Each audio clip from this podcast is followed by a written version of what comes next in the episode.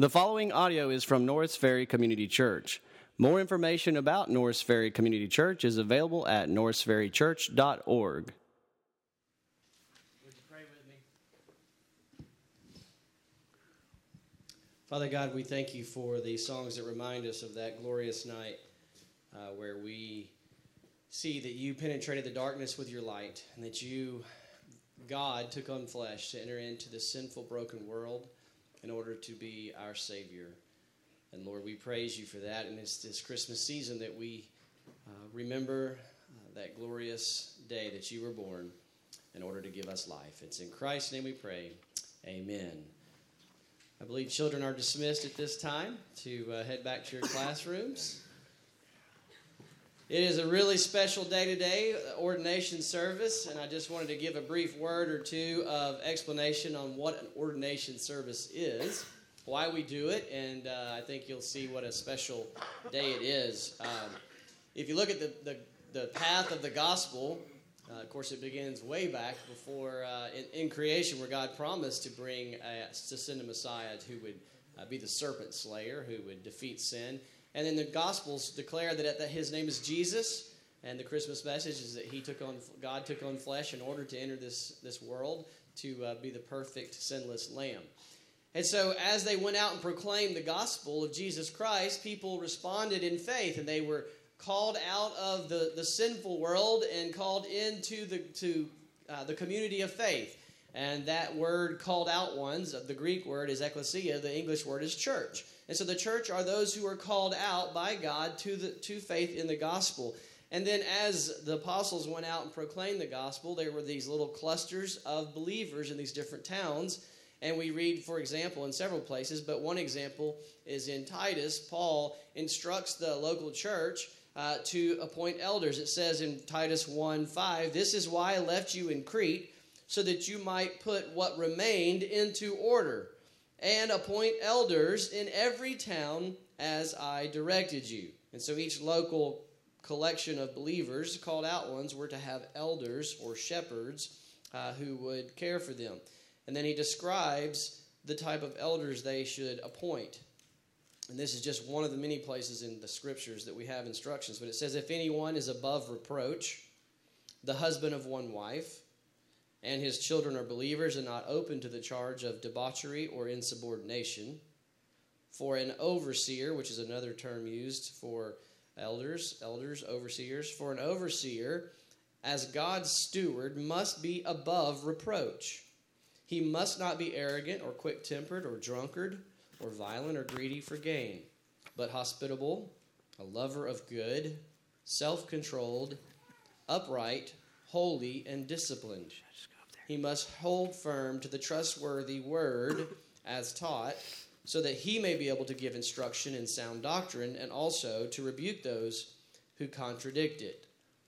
And it goes on with many other uh, descriptions. But, Jared, uh, we as a church, as elders, and as a church have voted, have examined your life, uh, have examined, examined your doctrine, uh, your beliefs, and we as a church believe that you fit the qualifications of an elder. And we are excited to uh, set you forth as an elder. We already did that as a church officially uh, by voting. Uh, and when we as a church voted, we were saying we voluntarily, voluntarily submit to your leadership and to your authority, God given authority in our lives. And that's a huge responsibility that we know you take seriously. Uh, in Hebrews, it says that we, as elders, will give an account to the Lord for each soul. Uh, and that's been a huge uh, reason we do church the way we do here. And so it's an awesome opportunity to uh, uh, to have this service, and the ordination portion of it really is like we see many times in Acts, as uh, we as Maggie's mentioned, how much what we do we try to be biblically faithful and intentional. We see they laid hands on those those ministers of the gospel and set them apart, and that's really what today is. It's a public affirmation that you have been set apart, called as an elder of this body, this local church uh, we are setting you apart. At the end of the service, we will ask you and Kristen to come and kneel on these kneelers, and we will come by and I'll give instructions who, but we'll come by one by one, not as a group, but one by one, laying hands on you, praying for you, uh, symbolically sending you, setting you apart uh, as an elder of this church. So I'm excited, though. We asked, uh, we asked Jared who, uh, who had a huge influence in your life? Who, who has been your spiritual mentor that we might invite and come to speak? And he quickly said, Ryan Polk. Uh, Ryan is the associate pastor at Trinity Baptist Church in Norman, Oklahoma. He has served there for 19 years. Uh, he is married to Kara, and he has uh, four beautiful children Cooper, Marin, Maddie, and Malia. Did I say it right? Malia? Malia. She's like, get it right, Tracy. It's Malia. And so, uh, and Malia. So we're excited to have all four of your beautiful family with us and your wife with us and uh, we're excited to have you uh, share the gospel with us today. He has been, he was Jared's sixth grade Sunday school teacher. So if you got something you want to know about Jared, Ryan's the guy to know. And so uh, he has invested in Jared's life. He continues to be his mentor. Uh, Jared says he, you still continue to be his mentor and a close friend. And so, uh, Ryan, with uh, no more introduction, I invite you to come, break the Word of God open with us, and then afterwards, I will invite them up for a time of challenge. Thank you very much. Well, it was great to be with you today. It's a privilege to be here and to get to preach this message for Jared.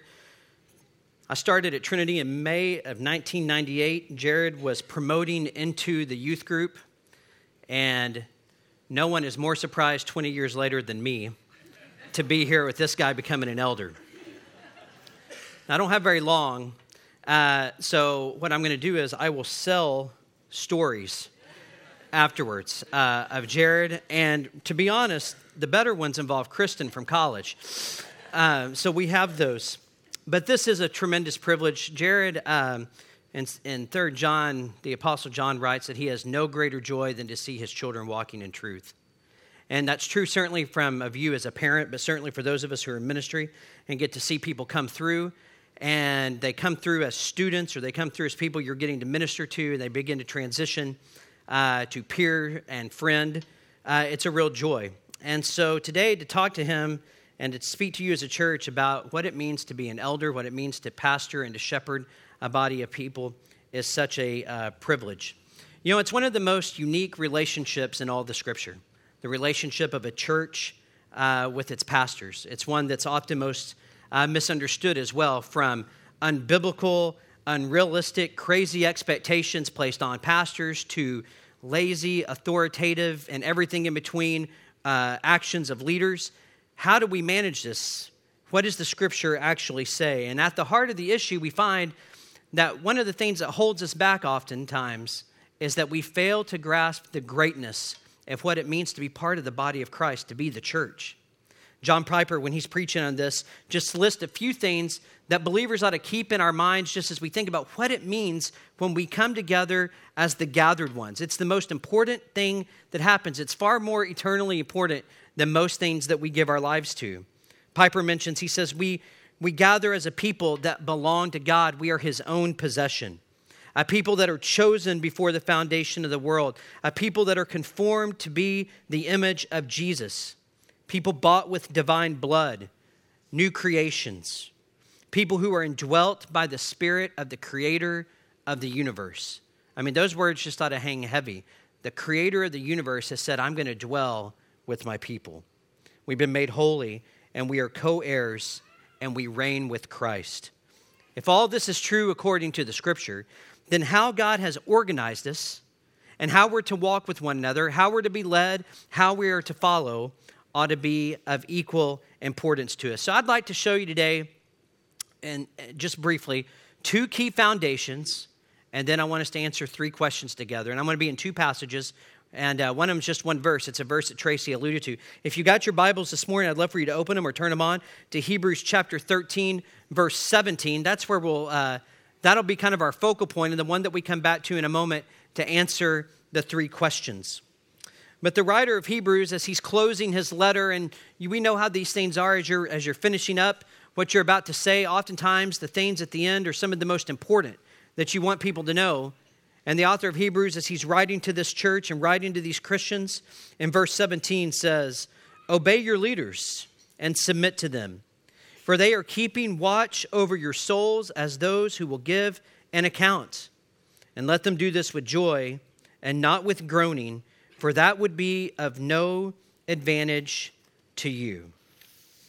So we'll come back. I wanted to start with that text to let you know where we're going, but we'll come back to that in a minute. The other place you can turn to is John chapter 10.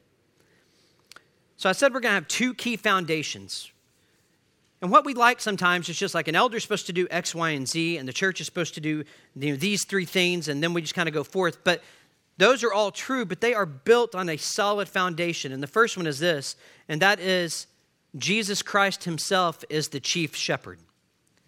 As Tracy alluded to earlier, there's three primary passages. We have, you know, uh, 1 Timothy, we have Titus 1, and we have 1 Peter 5 that begin to give the job description, if you will, of an elder, of a pastor. And what's interesting about all those passages is they are very light on action. They're very light on he should do these things. And they are incredibly weighty and heavy on character. The biggest issue that the scripture provides the church of Jesus Christ for elders and for shepherds is who they are, not what they can do. As a matter of fact, we find that the, the elder must be able to teach, he is to watch over his home, and he is to shepherd the flock. Those are really the main action things given in those three passages. Everything else is what's his character? What is he like on the inside? What's he like when no one's watching? What's he, what is God making him? And in the passage in 1 Peter, one of the things that Paul tells him, he goes, as a fellow shepherd, shepherd, shepherd these people with joy, not under compulsion. And then he gives some other things there that they're supposed to do. You should read that passage. It's really good. And when he gets to the end, he says, and when the chief shepherd appears, right? And the idea there is he recognizes that his authority to elder, to be an elder, to shepherd the church, is derived from one place, one place only, and that's from Jesus Christ. Jesus is the chief shepherd. It's his church. He is the head. All the rest of us who God calls as pastor, teachers, elders, shepherds, all those meaning the same thing, and he has given them to the church, they serve as stewards to what God has. The church belongs to Jesus. He died for it, He bought it. He will be the one that comes and gets us. The rest of us serve at His pleasure and for His pleasure. The second foundation that we have to see is that not only is Jesus the chief shepherd, Jesus is the good shepherd. And so, what we find here in John chapter 10, excuse me, in John 10 is this. We get, it's an interesting thing to me as we walk through this that as the, the passages that describe what an elder is supposed to do, they use the term shepherd, and their descriptions of what ought to take place really are shepherding terms. And then we go look in John 10, where Jesus says, I am the good shepherd. And then he describes why he's good. So I'd like to read that passage with you this morning and then look at some characteristics of what makes him good that also provide a path or an example for all of us who are in the ministry all of us who are elders to follow. Read with me in John 10, starting in verse 1. Jesus says, Truly I say to you, he who does not enter the sheepfold by the door, but climbs in by another way, that man is a thief and a robber. But he who enters by the door is the shepherd of the sheep. To him the gatekeeper opens, the sheep hear his voice. He calls his sheep by name, and he leads them out. And when he has brought out all his own, he goes before them, and the sheep follow him, for they know his voice. A stranger they will not follow, but they will flee for him, flee from him, for they do not know the voice of a stranger. And this figure of speech Jesus used with them, but they did not understand what he was saying to them. So Jesus again said to them, Truly I say to you, I am the door of the sheep, and all who come before me are thieves and robbers, but the sheep did not listen to them. I am the door. If anyone enters by me, he will be saved, and will go in and out and find pasture or rest. The thief comes only to steal and to kill and destroy. I came that they, have, that they may have life and have it abundantly. For I am the good shepherd, and the good shepherd lays down his life for the sheep. He who is a hired hand and not a shepherd, who does not own the sheep, sees the wolf coming and leaves the sheep and flees, and the wolf snatches them and scatters them. He flees because he's a hired hand and cares nothing for the sheep. I am the good shepherd. I know my own, and my own know me just as the Father knows me, and I know the Father, and I lay down my life for the sheep. Such a beautiful passage to see Jesus and how he relates to his sheep as the shepherd. And there's seven things. Let me just give these to you quickly. You can mark them in your Bible if you want to. First, he knows the sheep. You cannot shepherd at a distance. You can't shepherd at a distance. All right? Sheep need to be guided. They need help. They need to be fed. They need to be taken places where they need to be able to, to go get food. There's all these responsibilities. And sometimes it becomes easy to treat people in more programmatic ways because it's easier and more organized, but it doesn't work that way. Jesus was the good shepherd because he knew the sheep. And we're talking about a knowledge here that's intimate, not just by position and title, but by voice and familiarity. They knew him so well when he spoke. Secondly, he leads and goes before them. The good shepherd is never asking or leading people that he's not taking. He's not asking them to do things he's not willing to do, that he's not setting the example, that he's not setting the pace. But he leads, he goes before them. Thirdly, the good shepherd is followed. Now, this seems kind of like a given, just kind of one of those duh places in the scripture. If someone's going to be leading something, obviously they're going to be followed. But where this really comes for the role of an elder is sometimes we lead by title or by authority. And what Jesus seems to be saying here is he's the good shepherd because he leads by relationship. He leads relationally to the point of people want to follow. It doesn't mean that we always agree, right? When at times, when, when we see this working itself out in the life of the church, sometimes as members of a church we'll say, well, I just don't, I don't know if they got this one right. Or I think, I think I might be able to do this better. And here's the thing you may be and are probably right on both, right? But the issue is our heart. They will give an account to God for every decision they make, every single decision. Every prayer that they pray, every meeting that they have, every study that they lead, every sermon that they preach, they will give an account to God, which is why James says, listen, those of you who teach, you face a stricter judgment. And we will give an account, not for whether or not we were right, whether or not we had more ability, or more leadership skills, but whether or not our heart was right that we submitted and followed and trusted God who gave the leaders to the church. If they're wrong, this is what I tell people all the time if they're wrong, God will deal with it and probably way better than you will. Right? But we need to worry about being right. We are followers. Number four, it says he gives them life. Elders and shepherds are life giving. This means that when you look at the character qualities for how they live, how they lead, they're not doing it forcefully or overbearingly. All right?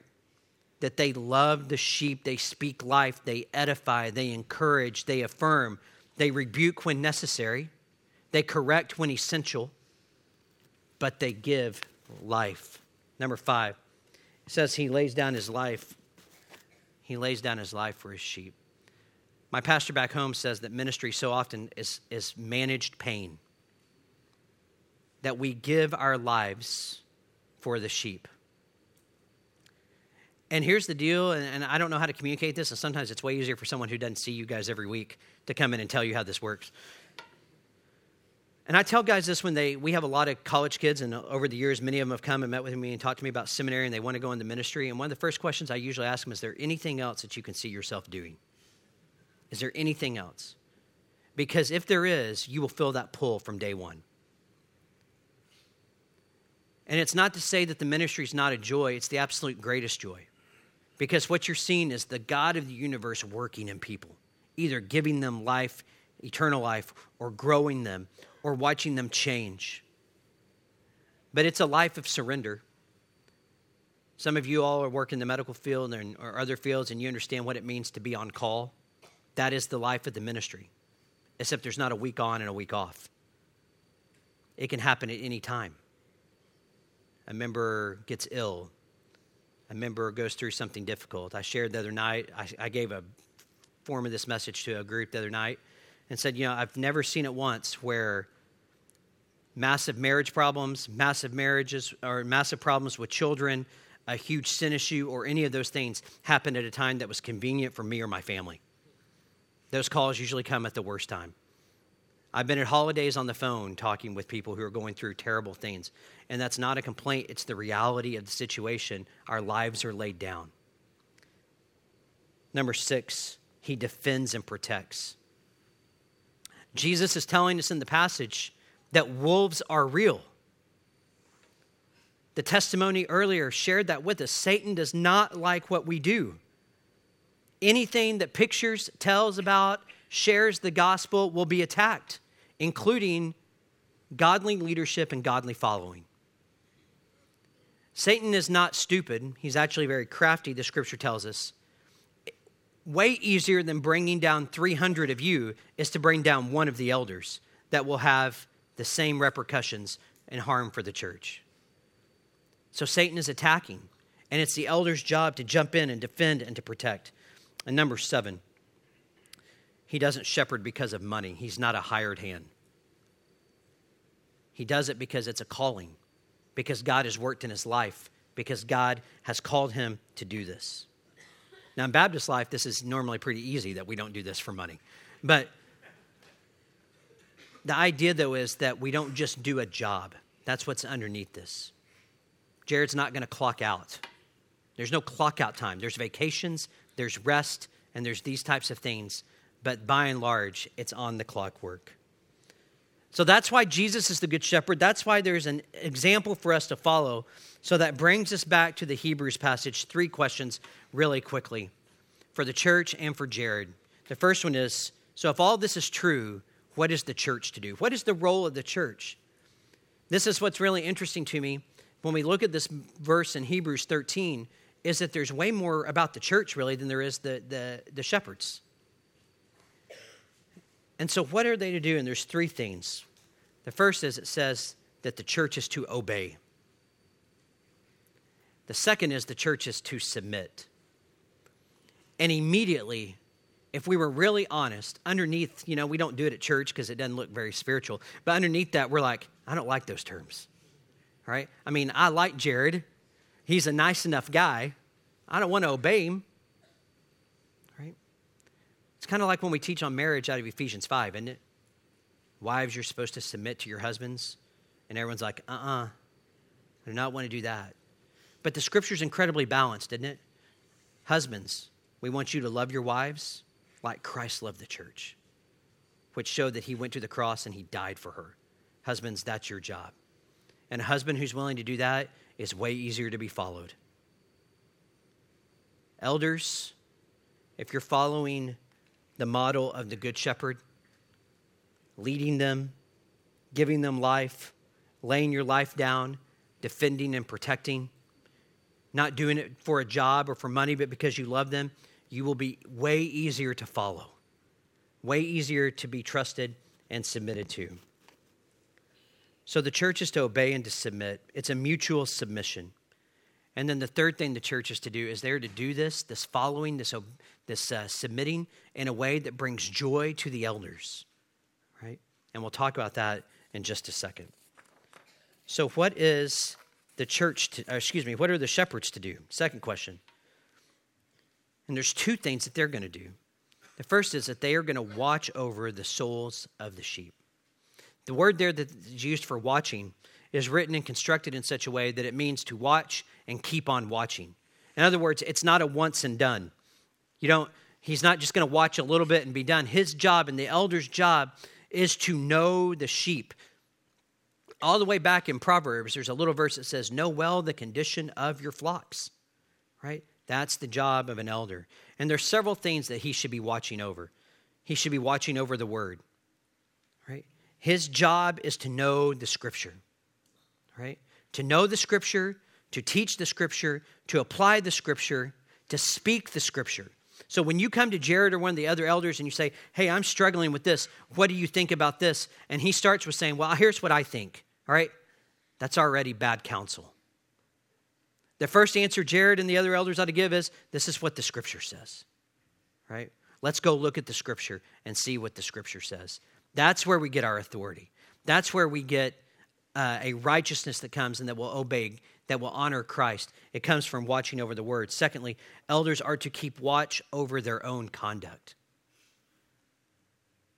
We live in a day, a very recent day, to where every time we turn on the news, there's the expectation of someone that's famous and we've heard of has messed up royally. And all that ought to be It ought to sadden us and grieve us, but it also be, ought to be great reminders that says, if not for the grace of God, that could be me. And we ought to watch close our conduct, take every precaution necessary. And the church can help with this too, by the way. Don't put your elders and leaders in situations that even raise a question about them being above reproach or not. Thirdly, they're to watch over the lives of the sheep. When they, when they ask you how you're doing, you're like, fine, which is the number one church answer all the time, right? That's like going to the doctor, making an appointment, and you're not feeling well. And when he asks you how you're feeling, you say, I'm all right, right? When elders ask you how you're doing, you share. They are watching over your lives. They will pray, they will teach, they will help. And fourth, they're to watch for threats and for danger. This could be false teaching, this could be for sin, this could be for uh, numerous other things, but they're to watch for threats and be able to protect you.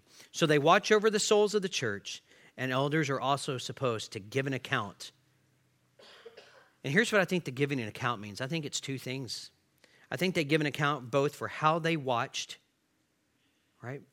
Their faithfulness, but I think they will also give an account for what they watched over. Meaning that the sheep that they watch over and the things that were going on in the lives of the sheep are also part of their responsibility. So when you put these together, this is our important third question. We know what the church is to do, we know what pastors are to do, what the shepherds are to do. What is the result of these if both of these are done? Look at the end of this verse. He says, Let them do this with joy and not with groaning, for that would be of no advantage to you. Shepherds receive joy from their shepherding, and that becomes an advantage to the whole church when they are doing what they're supposed to do and they love the church that God has given them and they love the sheep and the people that they're over and they are shepherding with joy and you are following and you are asking for their leadership and you are going where they take you, there's great joy. And then the scripture turns around and says, But listen, we're not just doing this to make elders happy. This is the ultimate advantage to you as the body of Christ that they would do this with joy. We do what God calls us to do, both as shepherds and as the, members of the body. God gets all the glory, and we get benefit from that. Elders are doing it with joy, which makes them want to shepherd better and invest even more. And you all get the advantage.